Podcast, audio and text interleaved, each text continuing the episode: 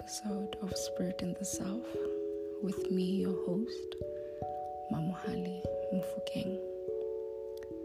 In light of the previous episode, The Duality of the Self, I decided to delve a little deeper into shadow work and healing one's inner child as an aspect of shadow work.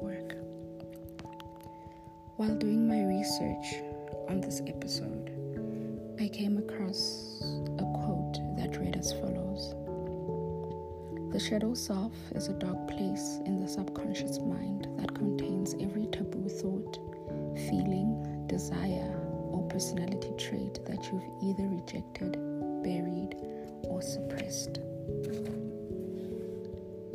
These thoughts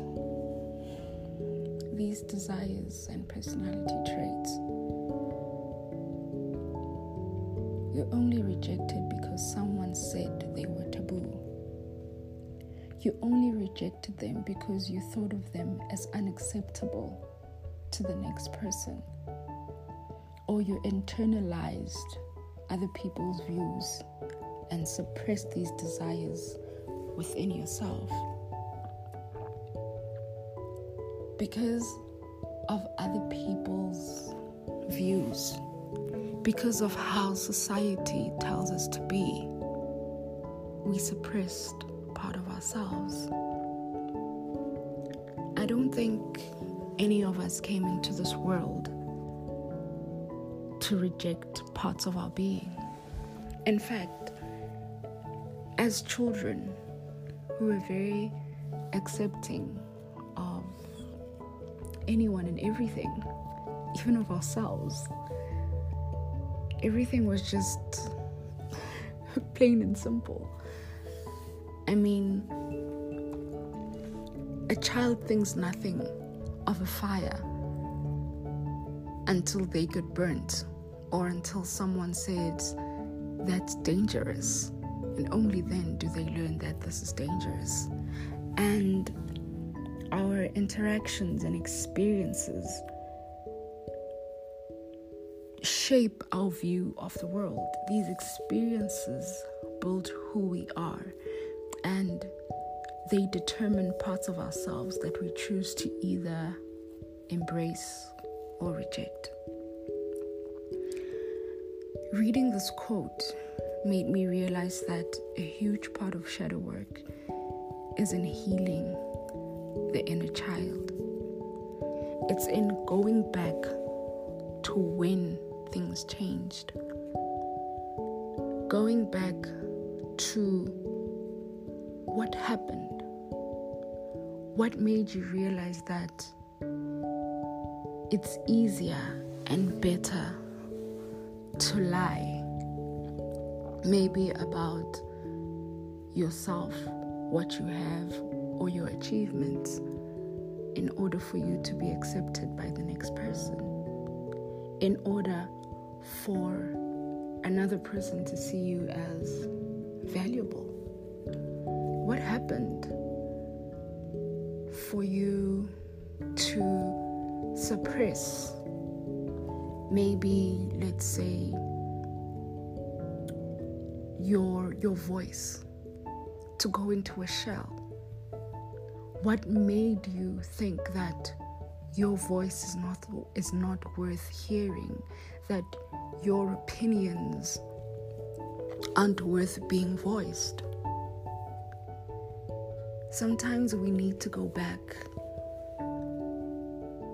way back, and heal layers upon layers of years of operating in rejection of our shadows and go back to when it all began and why it began.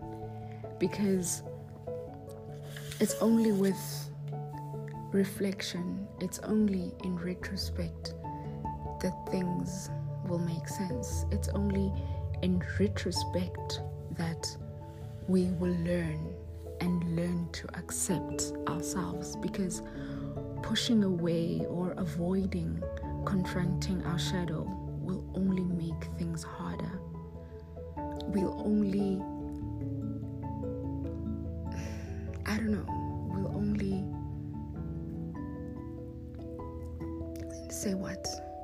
Learn to live within these illusions of ourselves instead of facing ourselves and coming back to our true being, our being before someone said you weren't enough, your being before you felt that you needed to be something else to be accepted by the next person.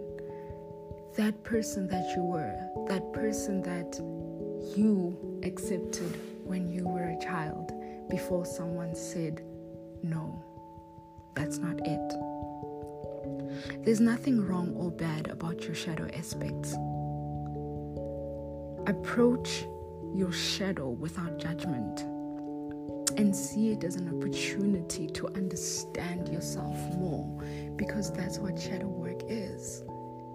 It's an opportunity to be honest with yourself, it's an opportunity to be raw with yourself and embrace that child that was rejected.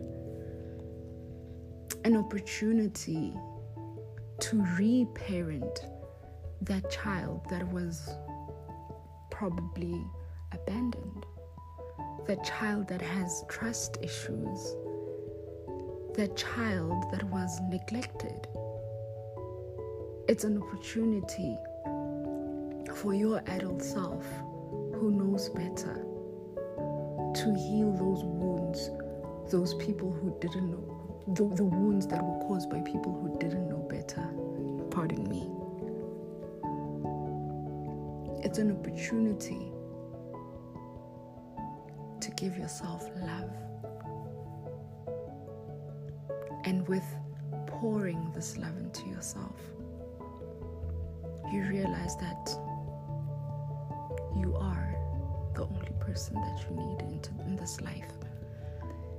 And that other people only add onto your experience on this life's journey. And I'd like to close off today's episode by reading the short, I don't know, the short piece because I can't say it's a poem or something. It says, Own your shit. Own your crappy childhood. Own the pain of loss, heartache, and abandonment. Own all the anger, bitterness, and resentment. And then own your awareness of the guilt and your ache for change. After all this, you start owning your healing and then you claim your power and will again. What I'm saying is, own everything as if it's all your greatest gift being handed right to you because in so many ways it is. Beloved, what you don't own starts owning you. Love yourself. You deserve it. You are worthy of the love that you give so freely to others. Pour it into yourself. Heal.